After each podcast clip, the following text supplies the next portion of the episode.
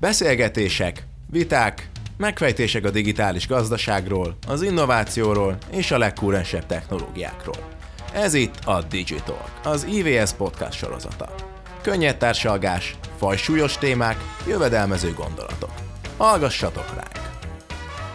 Azért hívtam el Demegyőző barátomat, régi ismerősömet, akivel még együtt kezdtünk dolgozni ezelőtt 8 évvel egy nearshore fejlesztési központban, én a szakmai oldalon, ő pedig a pénzügyi oldalon, hogy körbejárjuk, hogy egy induló vállalkozás sok milyen csapdákkal, milyen lehetőségekkel, milyen válaszutakkal szembesülnek, amikor megalakulnak, hogy is működik Magyarországon ez az adózási környezet, mik a, a, amik befolyásolják az életünket, illetve a döntéseinket, a, a pénzügyi keretek, amit a, a törvénykezés és az adóhatóság a rendelkezésünkre bocsát.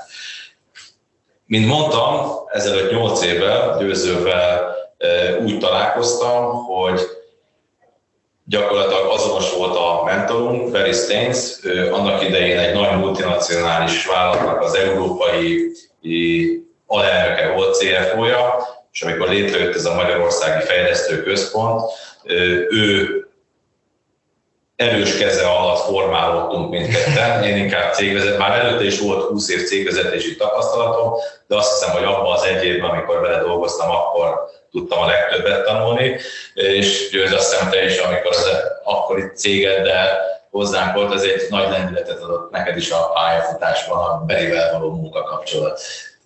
Igen, ez így van, gyakorlatilag én ezen keresztül kerültem oda, ahol most ülök, tehát nem sok állásinterjúra kellett elmennem, gyakorlatilag ennek köszönhetően. És nagyon sokat tanultunk, úgymond, hogy, hogy amikor Attilával elkezdtük a közös munkát, akkor egy nyílsor fejlesztő központ hoztak ide Magyarországra, akkor kezdett ez megindulni. Attila a szakmai oldalra, pedig a pénzügyi oldalt megteremteni, hogy hogyan lehet működtetni Magyarországon hatékonyan egy, egy IT vállalkozást, és mik azok a szükséges elemei, controlling, pénzügyi oldal, bérszámfejtés, hogy ez, ez flottul tudja működni.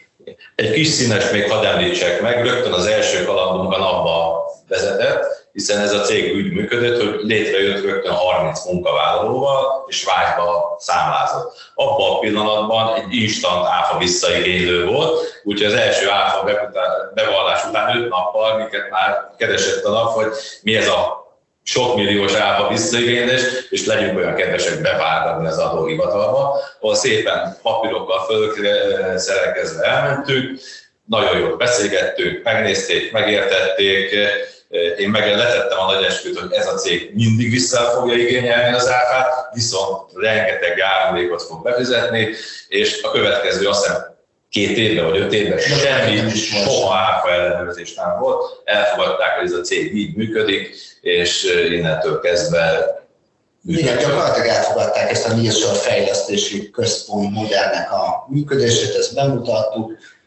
Hozzá kell tennem, hogy azóta sem nagyon voltam ilyen papír alapú ellenőrzésen, tehát azóta is megváltozott ez a világ, átmegy egy ilyen digitális irányba, és, és az adóhatóság is sokkal jobban tudja azt kontrollálni, már bevallási adatokból, illetve a cég működéséből előre látja azt, hogy ez pontosan, hogy, hogy valójában mi is történhet ott.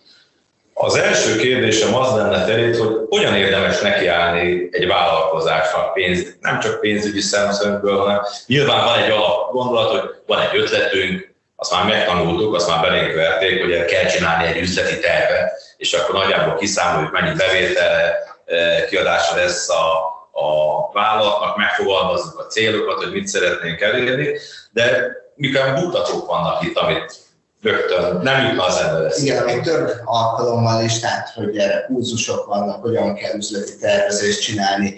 Az Excel file az mindent elbír, most ebben nagyon sok írás van ebbe a témában, de szerintem arra, arra az irányba kell elmenni, hogy amikor elindul egy vállalkozás, nem biztos, hogy egy valaki indítja, hanem az is elképzelhető, hogy partneri alapon indul, ketten, három összeállnak. Ezért elsőnek azt tartanám, hogy ez a, a partnerségben úgynevezett szindikátusi szerződéssel azt rögzíteni, hogy mik a, a feltételek, tehát hogy milyen hogyan lépnek partnerségre, illetve a felmerülő kérdéseket, amik egy, egy adott esetben vitához vezethetnének, azokat előre deklarálják. És Olyanra gondolsz, hogy ki mekkora profit elvárása van a céghez? Vagy? Igen, vagy mi történik akkor, hogyha mégsem úgy indul be az üzlet, tehát mondjuk akár finanszírozási oldalról is uh, jönnek kérdések, akkor az már mindenkinek a zsebét érinti. Tehát amíg úgymond ez a rózsaszín köd van, addig minden teljesen jó, és menjünk előre. De amikor eljönnek a problémák, és, és szerintem minden cég életében jöhetnek el problémák, hiszen ez nem egy ilyen lineáris vagy egy exponenciális növekedés, hanem szembe kell nézni az árnyoldalaival is, amik, amiket, amikre jobb előre felkészülni. És, és, és egy ilyen szerződésre lépés nagyon sokat segíthet a, a, a társak között, hogy, hogy, hogy az adott helyzetet tudják rendezni. Én rögtön eszembe is jut ezzel kapcsolatban egy kérdés. Ugye Magyarországon olyan az adókörnyezet, erre el fogunk jutni később, hogy osztalék ágon azért kedvezőbben lehet valamelyest nettó jövedelemhez jutni, mint bérágon. És akkor van, azt mondja, van, aki azt mondja, hogy hát én akkor nem is kérek fizetést a céges munkámért, majd az osztalékból kérnék mindent. Viszont ezáltal, mivel ő bér munkát tesz bele, akkor ő én kicsit több bért vagy osztalékot szeretnék kivenni, mint a partnerem, aki csak pénzeli. Akkor ezt egy szindikátusi megállapodás, vagy egy örök jó viszonyba kell lenni, hogy a végén a közgyűlésen 100% megszavazza ezt a eltérő arányú kifizetést? Ez hogyan működik? Örök jó viszony nincsen, tehát ezt, ezt mondhatjuk, de a szindikátusi szerződésben igenis lehet ezeket a, az arányokat megfelelően rögzíteni, hogy ki hogyan fog a profitból részesülni. Ezen felül ott van még a társasági szerződés, ahol szintén lehet ezeket az arányokat rögzíteni, de ennek egy bonyolultabb formája lehet mondjuk egy zárt részvény társaság, ahol vannak ahol osztalékelsőbségi részvények is felmerülhetnek. Tehát nagyon uh, jól lehet ezeket uh, skálázni, attól függően, hogy milyen horderejű üzletbe vágunk bele. De, de már egy alap aláírt papír, és nagyon sokat számít, hogy, hogy a felek tartják magukat hozzá, mert van az adott szó, és van egy szerződésben leírt kötelezettség, ez a kettő azért jelentősen elválik egymástól. Azért szeretném egy kicsit lekorlátozni itt a, a környezetünket, hogy IVS-ben vagyunk alapvetően, és annak is a mikro tagállatait célozzuk meg elsősorban, hogyha az ERT-ig nem menjünk el, az a komplexitás már messze szétfeszíteni ennek a beszélgetésnek a kereteit. Másrészt azért a mi tagállataink alapvetően az jellemzi őket, hogy egy magas szellemi hozzáadott értéket tesznek hozzá a a munkához. Tehát alapvetően ezzel a szemmel nézzük az ő tevékenységüket. Nyilván vannak kereskedő cégek, általános szolgáltató cégek, multi cégeink is, de alapvetően, mint ahogy a mai két bemutatkozónk is volt, szoftverfejlesztő, tanácsadó, tehát egy magas szellemi hozzáadott értéket képviselő cégekről van szó, és próbáljuk ezzel a szemszögből is nézni, a, a, amiket kérdezek.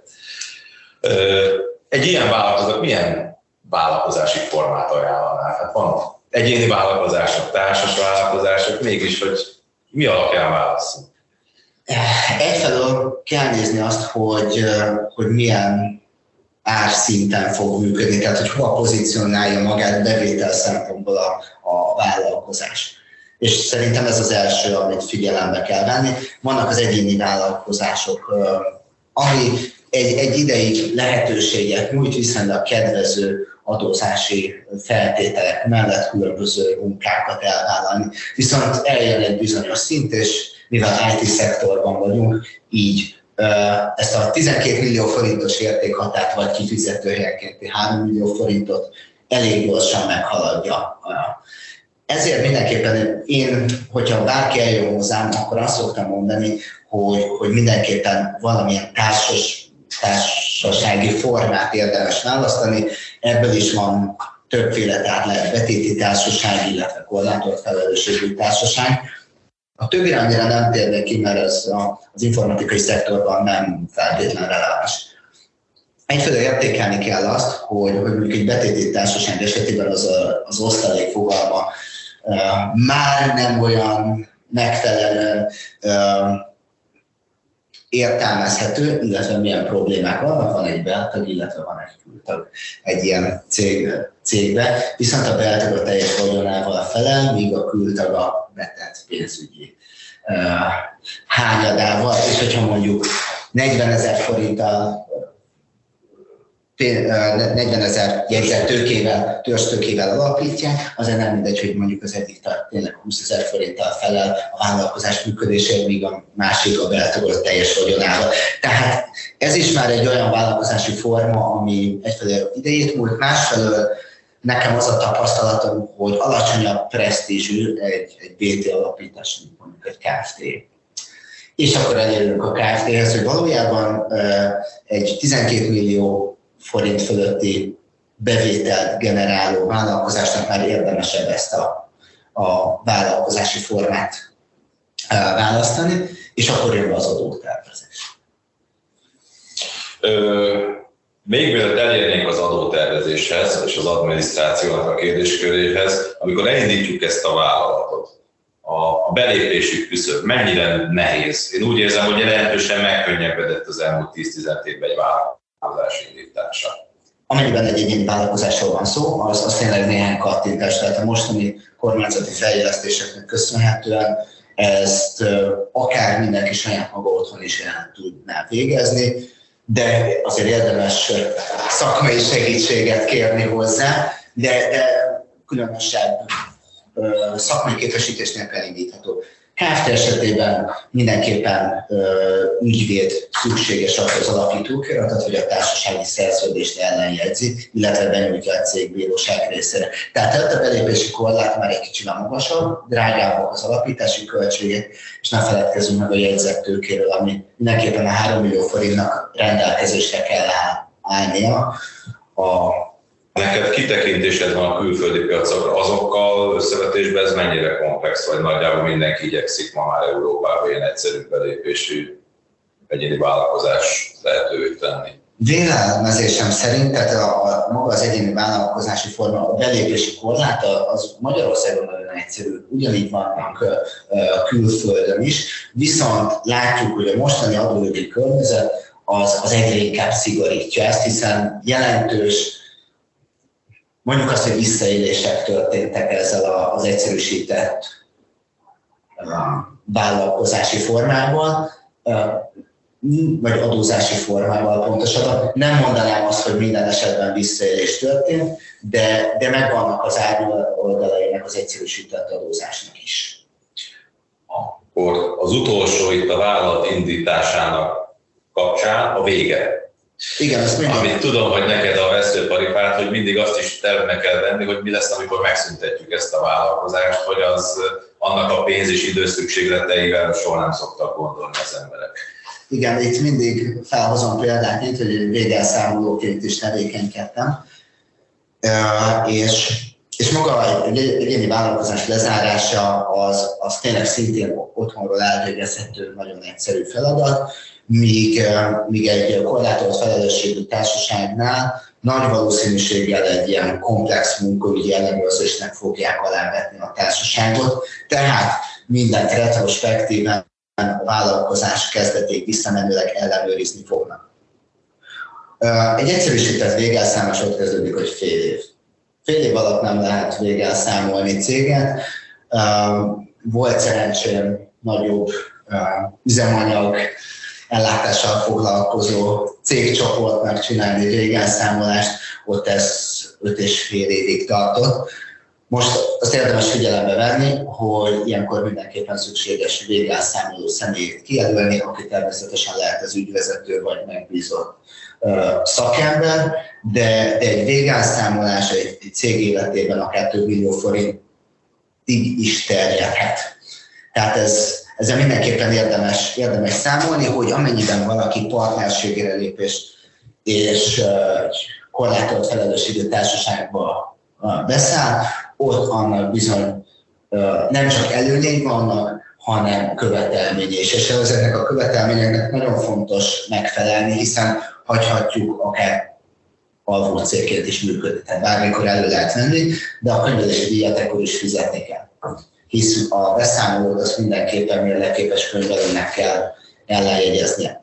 Vagy lehet az, hogy nem adunk be semmit, egy idő után kényszertörlésre kerül a, a vállalkozás. Na és ez az ügyvezető személyét viszont hátrányosan érintheti, hiszen őt évekre eltiltják majd az ügyvezetéstől. Tehát nem, nem, vállal, nem vállalhat uh, olyan újabb ügyvezetési pozíciót. Akkor elértünk addig, hogy van egy működő cégünk, már vagyunk azon a pénzügyi tudatosság szintén, hogy nem tekintjük a cég kasszáját a saját kasszánként, mint a 90-es években ez azért elég gyakran előfordult, és akkor jön a napi adminisztráció. Milyen a jó adminisztráció? jó adminisztráció nincsen. Tehát. Gyorsan a téma végére értünk, akkor teljesen más perspektívából közelíteném meg a dolgot. Mi azért mégiscsak a digitalizáció szövetsége vagyunk, és ezzel foglalkozunk, hogy véget vete a digitalizáció könyvelési szakmának. Ez, ez egy nagyon érdekes kérdés, tehát magának az operatív könyvelésnek igen, ez, ez határozottan látszik, hiszen egy vállalkozásnak a könyvelése a nap online adatbázis bevezetésével, illetve elektromos, elektronikus banki formátum betöltésekkel gyakorlatilag az egész automatizálható. E, ettől elválik mondjuk egy főkönyvi könyvelés, amit a főkönyvelő csinál. Vélem, úgy vélem, hogy amikor az ember elindít egy vállalkozást, akkor ne könyvelőt válaszol, hanem úgy tekintsen rá mint egy tanácsadóra, aki responsív és, és, és kikérheti a, a véleményét, hisz a, a, maga az operatív rögzítés az, az, az teljesen háttérbe szorult, és nagyon sok híreket hallani, hogy fú, nekem nagyon jó könyvelőm van, mert nagyon kevés áfát kell fizetnem.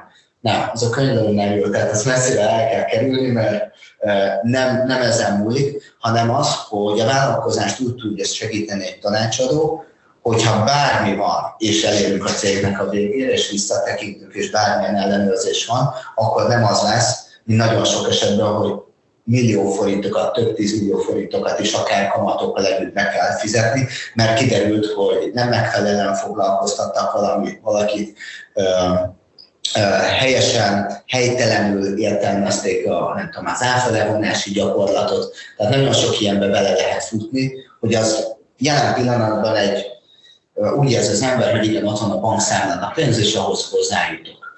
De egy jó könyvelőnek az a ismerve, hogy, hogy tényleg a vállalkozást végvezeti, és pont annyit kell befizetni, amennyi az adójogszabályban elő van írva, és mi tudunk koncentrálni az üzleti tevékenységre vagy meg tudja magyarázni, hogy miért annyit olyan keveset De és ez helyt is áll a napvizsgató személyet. Nem biztos. Nem biztos, de egy laikus ügyvezetőnek akár én is hiheti azt, hogy neki nem kell éveken keresztül áfát fizetni. Jó. Tehát akkor te úgy érzed, hogy a, az automatizálható munkáknak a, a digitalizálása az nagyjából történik és jó úton halad, viszont, hogy úgy mondjam, a, a szellemi teher és a szellemi munka az nem hogy csökken, hanem inkább növekszik ebbe a üzletágba vagy iparágban. Így van. Tehát meg kell azt nézni, hogy, hogy mondjuk egy, egy számítani szolgáltató milyen intézményekkel van kapcsolatban, NAV, NEOK, KSH, ezen felül kamarákkal, tehát hogy, hogy, hogy gyakorlatilag egy, egy hidat képez a vállalkozás és a hát most kisítgathatjátok az állami bürokrácia között. És, és hogyha egy ügyvezető arra koncentrál, hogy az állami bürokráciát ő megpróbálja megoldani, és nem egy szakértőre bízni, akkor gyakorlatilag a, a, elveszti a fókuszt az, az üzletről. Tehát mondjuk esetekben Attila, neked a, nem azzal kell foglalkoznod, hogy, hogy különböző hivataloktól az adminisztrációs szükségletet kielégítsed, hanem, hanem arra, hogy, hogy megfelelő fejlesztőkkel lásd el a céget. Ami mint cégvezetőként olyan szembe jött, hogy azelőtt évente találkoztam egy-két ilyen leadaló bevalláshoz, KSR adatszolgáltatással, most már rendszeresen keresnek meg elégedettségi felméréssel, legyek szíves részt venni benne, az MNB-től, hogy, hogy legyek kedves adatot szolgáltatni, hogy éppen jó napon van-e, vagy közvéleménykutatók, tehát sokkal-sokkal több megkeresést kapok. És igazából megmondom őszintén, ezt nyilván továbbadom a könyvelőnek, hogy legyenek olyan, döntse el, hogy mi az, amire jogszabályi kötelesség válaszolni, és mi az, amivel nem, mert egyszerűen a munkám mellett nem férne bele. De akkor ez, ha jól érzem, te is azt érzed, hogy ez csak tovább növekedett, ez a bevallási, Igen. szolgáltatási. Igen, tehát mondjuk a, a itt a, a katatörvény hat, hatája alá tartozó vállalkozóknál náluk nagyon egyszerűsödött. De, de mindenhol máshol azzal szembesülünk, hogy, hogy gyakorlatilag ez nő-nő-nő, hiszen egy olyan komplex adatbázist építenek, és ez igazából nyilvános. Tehát régen mondjuk Attila nem tudtad azt lekérdezni, hogy, hogy neked milyen biztosított utal volt, vagy hol voltál bejelentve. Igen. Ma már ez gyakorlatilag folyamatosan rendelkezésre áll, keresett nyilvántartásokkal, tehát hogy neked akár egy cégtől nem is kell megkapnod a, a, a bérpapírjaidat, hiszen gyakorlatilag minden adatot a nap lát, illetve központilag ezek, ezek ezek elérhetők. És ez a nagy adatérség, ez az, ami a számítani szolgáltatókra nagyon nagy terhet ró. Igen, csak ennek nem látom, vagy hát nagyon kevés esetben látom azt, hogy a másik oldalon pedig egyszerűsödne. Mert oké, okay, hogy te minden adatot beküldünk, megadunk, akkor én a bérszámfejtési papíromat miért nem a NAV-tól kapom meg, miért a cégnek a, a, a recepciósa fut alá, hogy az állam alá kell írnom, és megőriznem 20 év vagy életem végéig azt a bérpapírt, hogy ki ne dobja a De ez nagyon, jó, nagyon jó példa, hogy gyakorlatilag a, a NAV már a, a részledre összeállítja a személyi jövedelemadó bevallásodat, tehát te már ott mindent látsz. Majdnem mindent. Jó, de értem az előnyeit, csak a hátrányai nem szűnnek meg ezzel párhuzamosan, hogy a, a, a régi rendszerek ugyanúgy életben így van, van, így van. A régi megszokások ugyanúgy működnek egy vállalatban. Igen, akkor térjünk rá arra, hogy, hogy mondjuk a munkaidő nyilvántartás, ez egy nagyon érdekes témakör, főleg régen mi történt, és ez nem is olyan régen, egy-két évvel ezelőtt, az ember kitölti, mikor jön be, és az aláírásával hitelesíti, mint munkaidő nyilvántartás. Viszont a mai, mai világban beszélünk már digitális nomádokról, akik Magyarországra dolgoznak, és csak erre egy a világ másik végén élnek, vagy nem is biztos, hogy már munkahelyre kell járni. Tehát a, a régi szabályok még nem kerültek kivezetésre, míg a világ egy olyat lépett előre, amit ez, ez nem követte Én bízok abban, hogy, hogy ez, ez valahol el fog tűnni. Tehát ezt mindenkinek be kell látnia, hogy, hogy nem tudunk a, régi papír alapú elvárásoknak is megfelelni, és az új tendenciákat kiszolgálni. Szerintem egy idő után el fog tűnni, de ehhez idő kell. Jó. Kanyarodjunk vissza a frissen alapított kis vállalkozásunkhoz, és egy ilyen vállalkozások mi, tehát hol ugrálik meg alapvetően az adminisztrációs költséget? Csinálok egy hatás vállalkozást, akarok nulla adminisztráció. Akkor az első nagyobb lépés, amikor nem Isten áfás leszek, gondolom én. Így van, valamilyen oknál fogva átkerülsz uh, áfa körbe, tehát időarányosan a 12 millió forintos uh, bevételi értékhatárt meghaladod, akkor átkerülsz áfalamiságba. Na, ekkor jönnek igazából már azok a plusz adminisztrációs terhek, amit meg lehet otthon csinálni, akár vállalkozó is megcsinál saját maga, de olyan plusz erőbefektetés árán, ami számára nem lesz kifizető, hiszen ha inkább a kompetenciára összpontosít, akkor sokkal jobban jár, és akkor már bízom meg valakit. És akkor jön a következő lépés, amikor Kft. alapítás. Még, még nem is kell addig, még addig lesz, mert még maradjunk egy kicsit pillanatnyilag az áfánál. Ugye a online SZIA formájára terve volt, hogy hát minden változás megkapja majd az áfa bevallását. Erről az elmúlt fél évben hallottál azóta? Nem, de nem is kapják meg. Nem is kapják meg.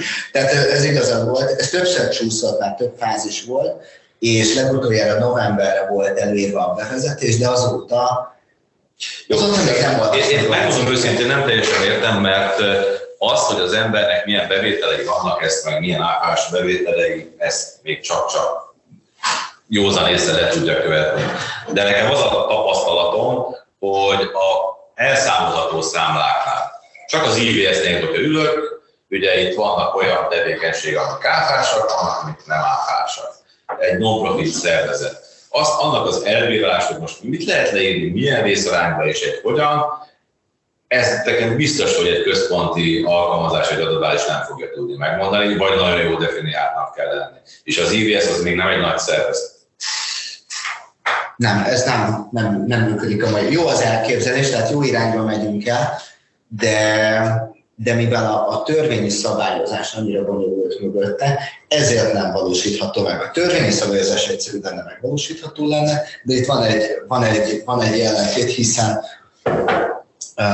pont azért annyira részletes az áfa törvény, hogy miről lehet visszakérni az áfát, miről nem, miről csak a rész, egy bizonyos részét, és, és ez nem állítható össze manuálisan. Tehát ezt minden esetben a, a vállalkozás könyvelőjének egyedileg kell tudnia értékelni, a cég működését átlátva. És egy döntést hozni a vállalkozás ismeretében. Így van, tehát ő azért mérlekképes könyvelő, mert elvégezte, elvégezte a főiskolát, egyetemet, továbbképzéseken vesz részt, hogy ő azt egyedileg tudja értékelni, felelőssége mellett. Akkor már kezdünk odaérni, hogy a digitalizáció mégsem fogja kiváltani a könyvelést. Az operatív részét az biztos, hogy ki fogja. De, de maga azért, a döntéshozatali részét. Igen, a döntéshozatali, meg a, a tanácsadási részét. És, és azért mondtam azt, hogy, hogy, hogy igazából egy tanácsadóra van szükség. Jó.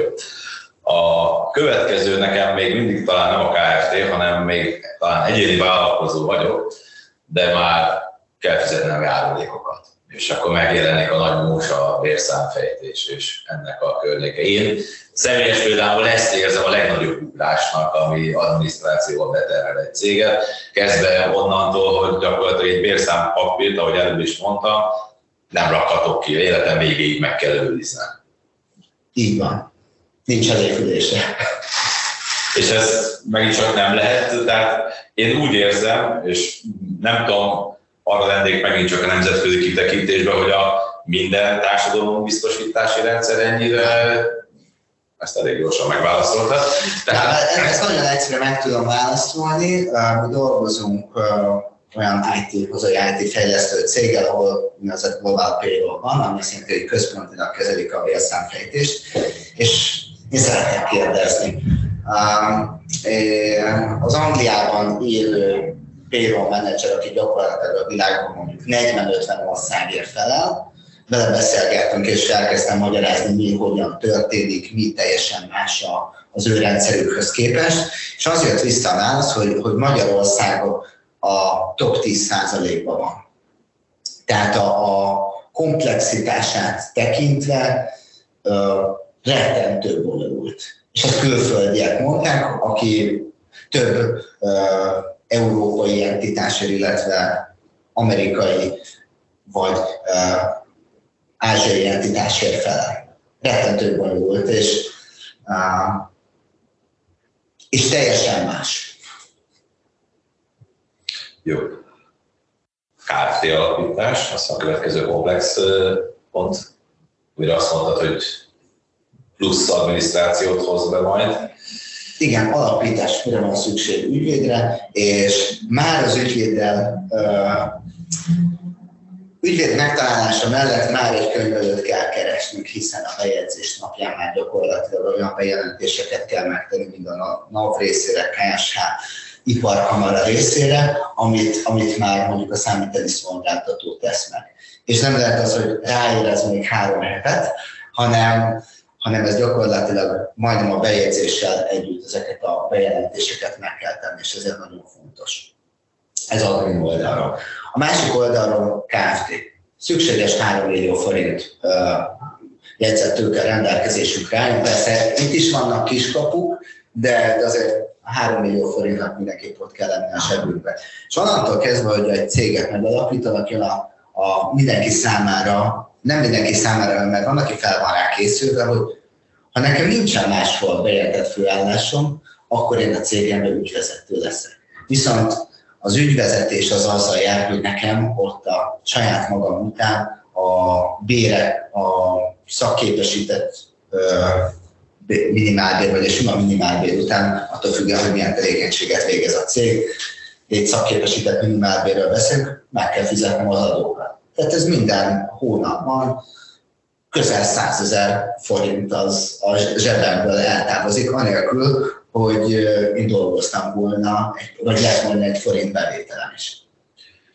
Ezt, erre még vissza fogunk térni. Még hogy az adminisztráció teljesen körbe jár, jut még eszedbe olyan terület, ami ilyen jelentős adminisztráció növekedéssel, vagy külön fókusz kell rá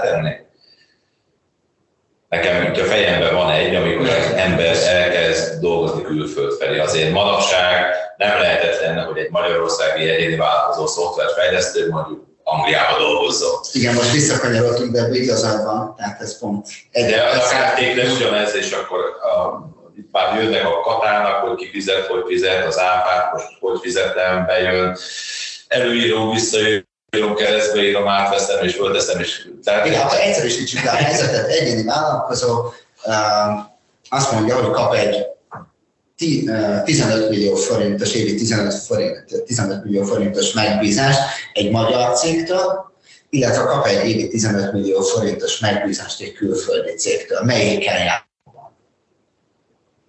Hát elvileg egyikkel sem, mindegyik kifizeti. Nem, mert mondjuk egy magyar cég esetében a 3 millió forintot meghaladó résznél a 40%-os adót a kifizető, tehát a megbízó fizeti, addig egy külföldi megbízó esetén ezt áthárítják az egyéni vállalkozóra. Tehát nominál értékben ugyanaz az összeg jelenik meg a megbízási szerződésben. Viszont reálértéken eltérő lesz az, ami a, az egyéni vállalkozónak a zsebében marad. Tehát ezért is érdemes azt már egy, egy árajánlatadásnál ezt megfelelően tisztázni, hogy magyar lesz a megbízó, külföldi lesz a megbízó, és milyen hátrányokkal járhat ez a, a esetlegesen a külföldi megbízóval való együttműködés. Milyen adófizetés róhat rám? Kezdjük áttérni arra a témára, hogy milyen adózási formákkal végül is hogyan járunk jobban az adózási formákat elővesszük, nyilván egy valahol egy társas vállalkozás alapvetően társasági adó szerint adózik. Ennek ezzel szemben bele van beosztak a kisvállalatok adózását, ami egy valamennyivel kedvezőbb adózási forma, és emellé sorakoznak fel az egyéni vállalkozóknak a különös adózásai formája, név szerint névlegesen a kata. Kata elég sok hullámot ver manapság, hiszen elég könnyen kiszámítható az, hogyha hogy növekszik az éves bevétele, egyre kevesebb adóterhet kell fizetnie vagyis az a havi 50 ezer forintos, az százalékosan egyre kevesebbet visz el a nyereségéből. De hogyan is néz ki ez a valóságban? Hogyha én a régi rendszer szerinti katás vagyok, akkor egy 1,2 milliónál másfél millióig, mondjuk az alatt ne is beszéljünk bevételről, ez még az az 50 ezer forintos havi kiadás, az még elvitte a felét a a bevételemnek, és erről a régi rendszerben ez egészen az elképesztő 5%-ig csökkent. Tehát az összes bevételnek 5%-át kellett csak befizetni adóba. Úgyhogy bele gondolunk, ez egy elképesztően jó ajánlat, aminek nagyon nehéz ellenállni. Ezzel szemben, hogyha a következő leggazdaságosabb ilyen rendszer, az a KIVA, a kiva osztalék az ilyen 23-24 százalékot viszel az összes bevételembe, hogyha az összes nyereséget nézzük. Most elnézést a nyereséget meg egy bevételt egy kicsit összemosom, mert azt mondom, hogy én a szellemi tevékenységet gyakorlatilag nincsen költségem. És ennek megfelelően egy ilyen 23 százalékos rendszert prezentál. A következő, ugye a hagyományos társasági adó az ilyen 34% közül indul, és ahogy eléri, az ugye társasági adót és szociális hozzájárulást kell fizetnem, valamint SZIA-t, ezt a három adónemet, a, ez szépen, amikor elérem a szockó plafont, akkor elkezd csökkenni ennek a százalékos mértéke, és ilyen valahol 28 százalék körül áll meg.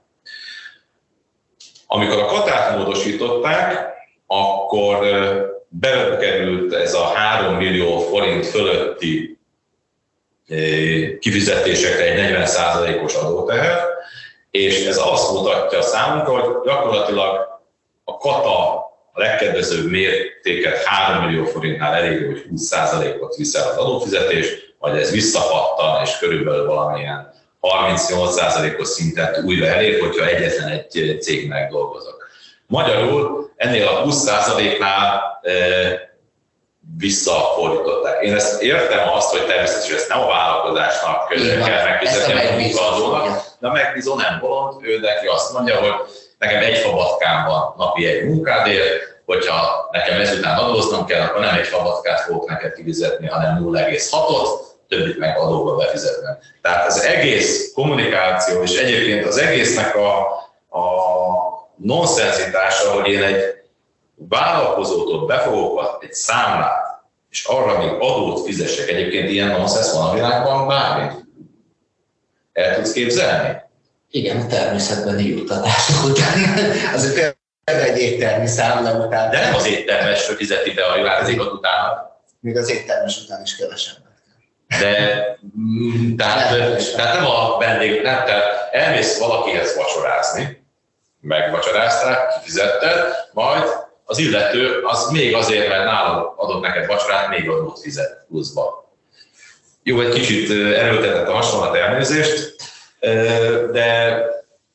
De ez így igaz, tehát egy kicsit pontatlan, mert maga a, a barna, az valójában a zöld továbbra is, csak hát a, a munkáltató sem podcast az nem látja igazán, úgyhogy ezt majd át kell szerkesztenünk, vagy a podcast mellé tenni ezt a magyarázó ábrát. Ez a, az ábra az a járulékok nélkül van. A következő ábrámban, az mi jóval bonyolultabb, ami azt ábrázolja, hogy belép mindenhez az, hogy egy egyéni vállalkozó, ahogy te is mondtad, annak is vannak alapterhei. Egy, cég, egy KFT cégvezetőjének is vannak minimum járulékfizetési kötelezettsége. Tehát, hogyha én egy egyszemély vagy egy KFT vagyok, és elkezdek dolgozni, a minimum járulék, ami valahol 66 ezer a minimálbér után és 86 ezer forint a bérminimum után fizetni, nincs ennyi bevétel vagy nyeresége vállalat, akkor helyből veszteséges lesz, mert ezt az adót így is úgy is be kell fizetni. És ezért gyakorlatilag 2 millió forint alatti kvázi nyereség, vagy amit a munkabéremre fordíthaték alatt, nem éri meg vállalkozást indítani. Én úgy látom, hogy Katának ezzel szemben ez előnye volt, hogy hát akkor jó, kicsi pacsi, 50 ezer forint, ennyit kell fizetned, nem kell adminisztrálnod, el, kell, ez, el lehet ezzel indulni. Ez egészen addig jó volt, ameddig ez a minimum járulék kevesebb volt, mint 50 ezer forint. Tíz évvel ezelőtt ez kevesebb volt, de most már mint ahogy a számok mutatják, az 50 ezer helyett ez a 66, illetve 86 ezer, hogy már, már kedvezőtlen. És gyakorlatilag ezt valahogy utána szeretnénk húzni a kormányzat, ezt az 50 ezer forintot. Biztos, hogy emelni fogják. Tehát magasabb lesz. És a másik probléma, ami, ami mondjuk egy katás biztosítással bejön, hogy nagyon minimális biztosítási ellátásokra lesz jogosult. Tehát aki mondjuk betegszabadságra szeretne menni, vagy esetleg a táppénzben részesülni, illetve a nyugdíjat, vagy, vagy akár gyermeket tervez, akkor, akkor gyakorlatilag a, a gyerek, gyerek az, az rettentő minimális lesz. Tehát, hogy igen, ez most egy jelenbeli pénzmaximalizálás történik, viszont nagyon sok egyéb hátrányjal lehet szembesülni. A betegség esetén, nyugdíj esetén, gyermekvállalás esetén. Ne felejtsük el, hogy amennyiben mondjuk hitelt akar fölvenni az egyéni vállalkozó, akkor szintén negatívan veszik, vagy negatívan ítélik meg egy, egy egyéni vállalkozói státuszt, szemben egy, egy munkavállalóival. Értem, de számomra ez egy filozófiai probléma. Én egy kezdő vállalkozó vagyok. lenyeltem azt a békát, hogy a következő három évben én ebbe csak ölöm bele a munkámat. És pénzt alig látok belőle. Ezzel szemben az állam az igenis megköveteli a maga részét belőle. Tehát ez, ez fel, nem, tehát nem azt mondom, hogy örök időkre, hogy valaki elkezd, és akkor nekem kell, de legalább a vállalkozásnak az első éveiben kapni egy olyan támogatást, hogy el tudja indítani, és pályára tudjon kerülni. Nyilván nagyon nehéz kiszűrni, hogy 10 jelentkezőből ki az a 10% aki befutott vállalkozó lesz, akit érdemes vállalkozni. De itt, itt egy kicsit fordító ülünk a és azt mondja az állam, azt mondja az állam, hogy hát engem különösebben nem érdekel, hogy te most nyereséges vagy, vagy nem, fizes be, ami kell. Hiába vagy te szép reményű, nagy ötletekkel teli levő vállalkozó. Amit én ismerek, hogy mondjuk tőlünk nyugatra vannak olyan egyéni vállalkozói formák, amik azt mondják, hogy van egy bizonyos bevételszint, alapvetően ez mondjuk ilyen két-három millió forint közötti tétel, azt nem adóztatja. Tehát azt az adott magánszemély a, akár a, a munka vállalói státuszán kívül azt mentesen megszerezheti. Természetesen a fölötte lévő részre magasabb, magasabb adókulcs van, de tény és való, hogy, hogy léteznek ilyen, ilyen lehetőségek, amikor úgymond támogatják a kezdővállalkozókat azáltal, hogy van egy ilyen teljesen mentesített rész, és, és az nincsen ott rajta plusz adminisztráció, plusz bevallási kötelezettség, hanem ez kvázi egy ilyen lehetőség.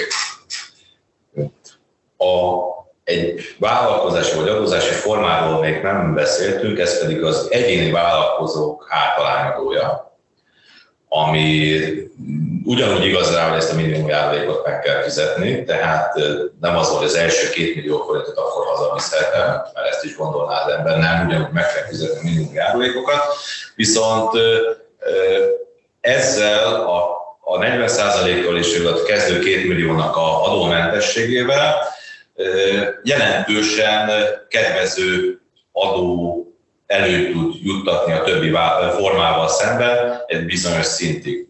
A mi szimulációnk ugye azt mutatja, hogy ez körülbelül 3 milliónál kedvezőbb már, mint egy társasági adós, körülbelül 4 milliónál még a kívánál is kedvezőbb lesz egy ideig, és körülbelül 7 milliónál a kiva pedig újra kedvezőbbé válik. Tehát egy, egy ilyen U alakú görbe, ami szépen belemetszett be a kiváló. Mondjuk, amit most mondtam, abból az is kiderül, hogy igazából manapság a legkedvezőbb adózási formának a kiváló tűnik. Igen. Ennek több oka is van. Egyrészt az egyszerűsített, tehát mit a, társasági adót, a szociális hozzájárulási adót és a szakképzési járulékot azt már nem, de ezt a kettőt lényegében egy adó nem két kezeli, és ezt... Pénzforgalmi szemléletű, tehát az érdemes hozzátenni, hogy nem feltétlenül a nyereséget adóztatja, uh-huh. hanem, hanem az osztalékfizetést.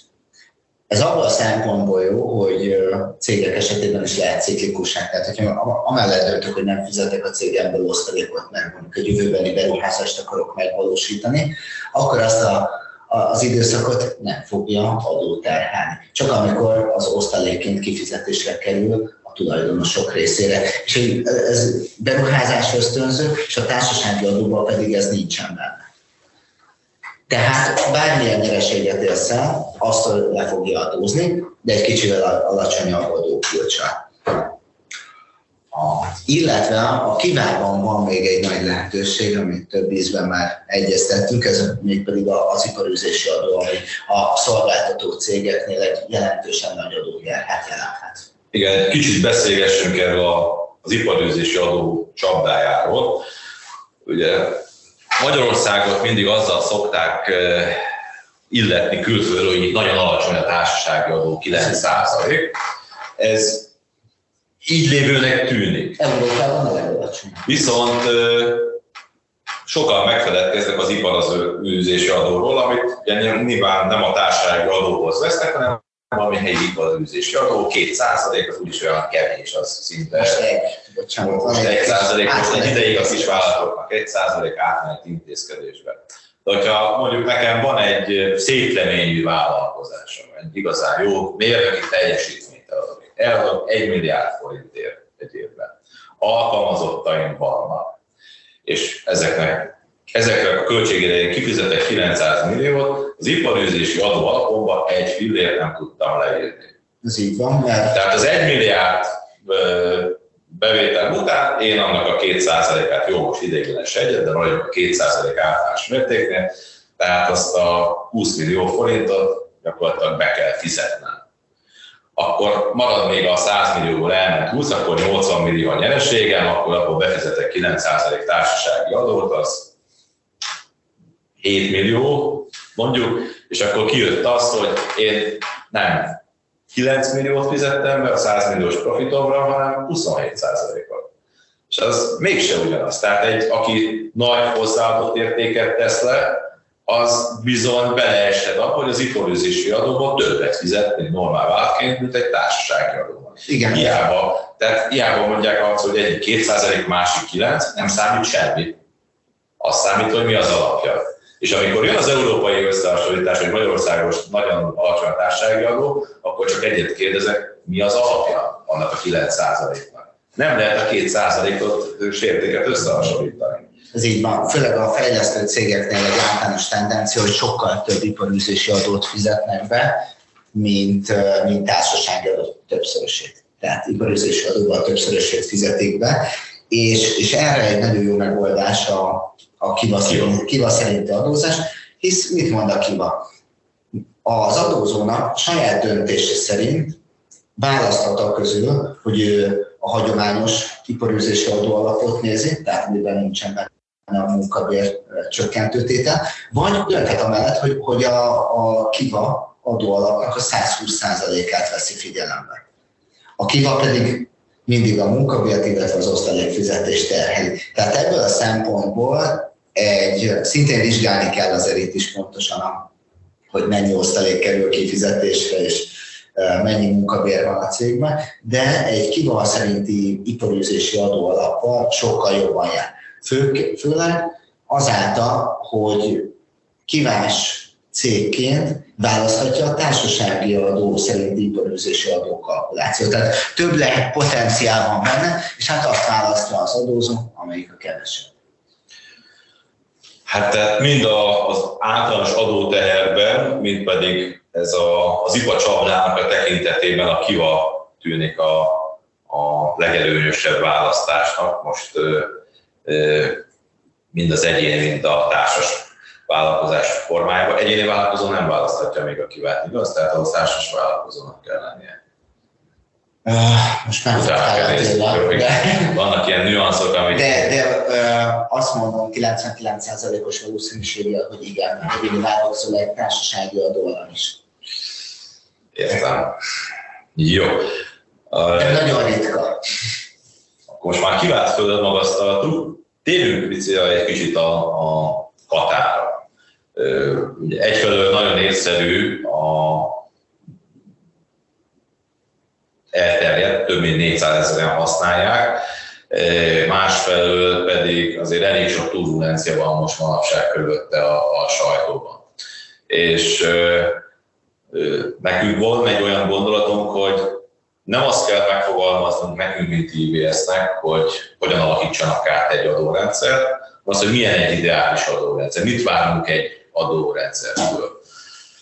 Nyilván első lépés... Melyik oldalon, attól függ. Nem, nem, nem, most a vállalkozások, mi a vállalkozások érdekét képviseljük, ez teljesen egyértelmű, és a vállalkozásoknak azért mindig csak oda jutok, hogy a legelső, legfontosabb, legyen stabil és kiszámítható. Szerintem ez az egyik alapköve, hogy, hogy igen, amit én választok, azt tudjam azt, hogy, hogy két év múlva is az úgy fog működni, és nekem nem kell átalakítanom, átvariálnom, és tanácsadókkal egyeztetnem, hogy, hogy hogyan tudok érvényesülni. Aztán itt a következő pontok, amik vannak az én fejemben, azokról már beszéltünk, hogy legyen alacsonyabb belépési küszöb.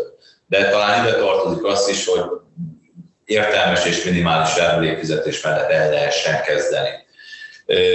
A következő az, hogy legyen átlátható az adminisztráció, egyszerűsített, az, itt talán azt tudnánk meg, elvárásként megfogalmazni, itt a beszélgetésünk alapján is, hogyha az összes adózási formát nézzük, hogy a bérszámfejtés, ez a társadalombiztosítás ne legyen ennyire rigid, nehezen követhető és óriási adminisztrációt fölemésztő rendszer.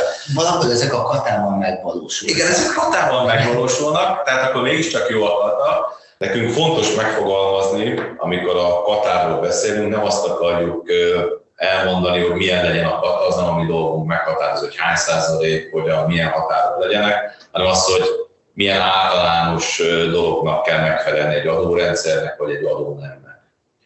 Például a katával kapcsolatban rögtön leszögezném azt, hogy a vállalatok a, a vállalkozó után adót fizessenek, ez nem, nem kívánatos, és jó lenne, hogyha ez megszűnne a jövőben ez a fajta adózás, de ezt majd még kitérünk erre a kata amikor a katáról fogunk beszélni. De hát az, hogy mit várunk el az adórendszertől, elsődleges pont, amit szeretnék leszögezni, hogy stabil és kiszámítható legyen. Igen, arra már lehet tervezni, és azt szerint már lehet megszabni árakat.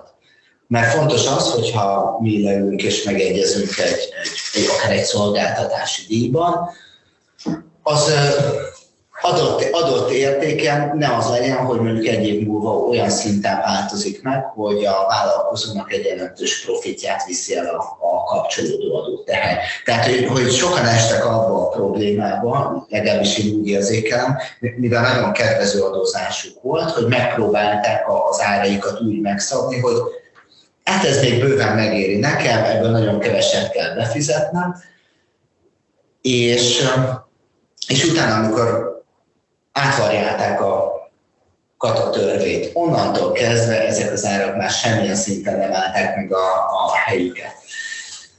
És ezért fontos az a stabil és kiszámítható adórendszer, amiről beszéltem, ez, ez az alapköve mindenek. Mert hogyha én tudom, hogy ezt bele kell terveznem mondjuk a szolgáltatási áramba, akkor beletervezem és úgy adom az ajánlatot. Igaz? Így igaz. Hát, ha meg nincs, akkor nem tervezik bele az ember kis színes, jó barátom építkezik, azért elég gyakran változtak az árak, és a, elég jól van a, a vállalkozóknak a profitja az elmúlt években, tehát egy viszonylag turbulens időszakban élünk ebben a tekintetben is. De a másik, bocsánat Attila, hogy a szabad előtt ne feled, nagyon fontos, ami, amire szeretnék rávilágítani, hogy gyakorlatilag ezzel a kataadózási formával egy nagyon kedvező szolgáltatási árat tudnak elérni azok a vállalkozók, akik ezt választják. Míg aki, akik mondjuk ezt más vállalkozási formában csinálják, gyakorlatilag nem tudnak lemenni erre az árakra, és ez, ez így gyakorlatilag a piaci árakat lefelé torzítja, de ez egy olyan torzítás, ami nem valós, mert gyakorlatilag az adókülönbség az, ami, ami, ami, ami megjelenik és azt mondja, hogy igen, nekem van egy, van egy egyéni vállalkozom, aki 10 ezer forint per órás díjon megcsinálja. Viszont a, a, mondjuk egy másik adózás alá eső cég nem tudja ezeket az árakat tartani, a béreket terhelő adók miatt, a, a, a kapcsolódó nyerességadók miatt, és itt jön be az, hogy egy ilyen feszültség alakul ki a piacon, de szerintem ez valahol igen, tehát ezt én úgy fogalmaznám meg szépen, hogy ne bántsuk a, a katásvállalkozóknak, nekem is van katásvétén, tehát félre ne értsük. Tehát, hogy a különböző társasági formák, vagy adózási formák között ne legyen akkora összegű adóverő az egyiknek a javára, ami egy, egy fiktív piaci versenyelőt hoz létre igen, a teljesítményt alapuló versenyerőt hoz létre, hiszen ez torzítja a piacot, van, aki bevállalja a kockázatért, valaki nem. Azt, hogy ezt megérte bevállalni ezt a kockázatot, mikor fogja megtudni, hogy három év múlva az adó ellenőrzésnél. De addig rongálta nekem az egész piacomat ez a torzító hatás. Igen, tehát több, ezért mondtam, hogy több oldalról kell, kell ezt a, a ezt az egész rendszert vizsgálni, mert a katás azt mondta, hogy rendben, akkor én dolgozok 5000 forintos uh, nettóra, bérem, nem tudom, végezve valamilyen munkát. abból gyakorlatilag 5%-os adókulcsal, hogyha számolunk, akkor 4000 750 forint az, az ő zsebébe maradt. Hogyha ez mondjuk ezt cégként adta volna gyakorlatilag ezt az ajánlatot, és kifizet mindent maga után, a felesem marad igazából meg a végén profitban a cégben. Tehát olyan különbségek jönnek szóba, amik mi még egy jelentős problémát látunk, és igazából, mint olyan szervezetnek, akik fejlődő vállalkozásokban érdekeltek, számunkra ez a legnagyobb probléma a 12 milliós határ, illetve ezek a 3 milliós leszabályozások megölik egy vállalkozás növekedését.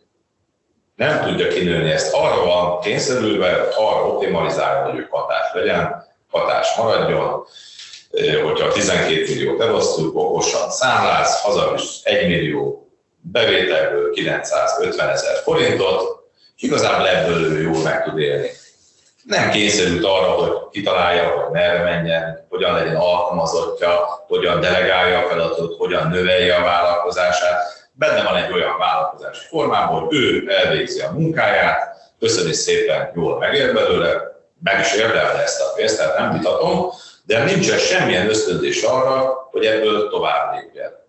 Mi lenne, hogyha lenne egy alkalmazott? Hogyan tud tovább lépni? Hogyan tud a vállalkozásra lépni? Abban a pillanatban, hogy ő elkezd gondolkodni akár csak kiválva átalakuljon, hirtelen szembe jut abba, hogy én eddig hazavitt 950 ezeret, most már csak 600 ezeret fog tudni. És közben még az alvállalkozók vagy az alkalmazottakat kell fizetni. Vagy Tehát ez, ez, a, ez a lekepelés, ez a határ egyszerűen meggátolja a növekedését ennek a cégnek. És számunkra egy olyan adórendszer, adó rendszer lenne kívánatos, ami pont serkenti azt, hogy folyamatosan kis, kölcs, kis adminisztrációs költségekből értelmes lépések legyenek, amikor elér egy határt, egy bevételi szintet, akkor már másik forma legyen a kedvező, át tudjon lépni vele, ami egyébként más területen megnövekedési lehetőségeket tartogat számára. És ez az általányadózásnál, egy egyéni vállalkozásnál jól láthatóan megvan, hol az a pont, ahol érdemes átlépni a kívánba. Ugyanígy lehet látni, hogy hol, hol a törvényileg megvan egy kivából, milyen értékhatárnál kell átlépni társasági adórendszerbe, de az úgy van meghatározva a szabály, hogy hát akkor a komplex cégnél már célszerű is áttérni. Tehát ez is egy jól kitalált. És hogyha bármilyen módosítót ö, hoznak, az lenne az elvárásunk felé, hogy ugyanezt az átmenetet támogassa és elősegítse. Tehát, hogy maga az átlépésnél ne legyen az a ne akkora lépés legyen, mint amivel most jelenleg szemben állunk. Tehát, hogy, ez már egy olyan lépés, ami inkább egy visszalépés a, a, az előre lépés a, az informatikus vállalkozónak, hisz anyagilag ő kedvezőtlenebbül jár a kezdeti időszakban. És ezért mondom, hogy miért kéne bármilyen felső összehatárt hagyni a határnál? Nem kell. Úgy kell kitalálni a határt, hogy 18 millió fölött kedvezőbb legyen a kiva, és magától hát. Lehet, mert bejön a 40%-os büntető. De ne legyen. Tehát éppen ezt a rendszer szeretnénk úgy átalakítani, tehát nem azt mondom, hogy e, milyen legyen, hanem ezt tessék úgy átalakítani egy olyan adórendszerré, amiben ez a kívánatos lépés, vagy a szép kiva kívánatos lépés, ahol, ahol ezt meg tudjuk lépni. Mi az, amit ilyen, kata kapcsán még problémaként tudnánk fölhozni, vagy beszélnünk kell róla? Hát elég sok mindenen átmentünk, és, és Nagyjából körbe járt. Jó érveket fel, felsorakoztattuk. Én továbbra is tartom magamat ahhoz, hogy, hogy minden esetet egyedileg kell értékelni is. Tehát, hogy most nem tudunk egy globális megoldást adni a problémára, mert, mert figyelembe kell venni, hogy az adott informatikai vállalkozónak mik a jövőbeni tervei. Tehát, hogy koncentrálhatunk most a jelenbeni haszon maximalizálásra is, de, de hogyha nekem mondjuk vállalkozásfejlesztés a, a a, a terve, akkor tényleg egy komplexebb tervezésre van mindenképpen szükség, és, és szerintem ez, a, ez amire ki kell hegyeznünk a történetet, hogy, hogy minden esetet egyedileg kell értékelni is. Jó, akkor kétféleképpen is összefoglalnám, amiről beszélgettünk. Egyrészt szerintem eléggé átfogóan áttekintettük a vállalkozásoknak a, a környezetét, hogy mivel találkoznak, és amiket csapdákat és megoldandó feladatoknak azonosítottunk, elsőször is a amikor indul a vállalkozás, a szindikátusi szerződés, hogy a partnerek tudják, hogy mi a céljuk ezzel a vállalkozással, és hogyan fognak hozzáállni. A adóformának a helyes megválasztása, ami tudja támogatni majd azt, hogy ebből egy nagyobb cég legyen, vagy pontosan a célnak megfelelően tudjuk választani. A harmadik az iparőzési adó és a társasági, a többi adónemeknek a viszonya, hogy ezt nagyon óvatosan számolni kell, tervezni kell. És negyedik a Magyarországi Társadalombiztosítási Adminisztrációnak a, a elképesztő bonyolultsága és az ezzel kapcsolatos problémakörök. Nem tudom, kiadtam egy Igen, pont a, a legvégét, hogy, hogy arra is készülnünk kell, hogy a vállalkozásunkat igen, és de, a, be kell zárni. De, de mi optimisták vagyunk, és nem készülünk. Nem, mert bár, bármi történhet, és, és kell. Uh-huh. És annak érdekében, hogy a, a legvégén, amikor ott vagyunk a végelszámolásnál, akkor, akkor mindent tisztán csináljuk, mert bármi, amit teszünk, és uh, próbáljuk így megoldani, úgy megoldani, azon biztos, hogy le fog csapódni. Ez volt a Digitalk, az IVS podcast sorozatának legfrissebb kiadása. Ha mindent tudni akarsz a digitális gazdaságról, az innovációról és a legújabb technológiákról, akkor kövesd a műsort az IVS platformjain. A műsorral kapcsolatos észrevételeket, ötleteket a digitalk.ivs.hu e-mail címen várjuk. Hamarosan újra találkozunk.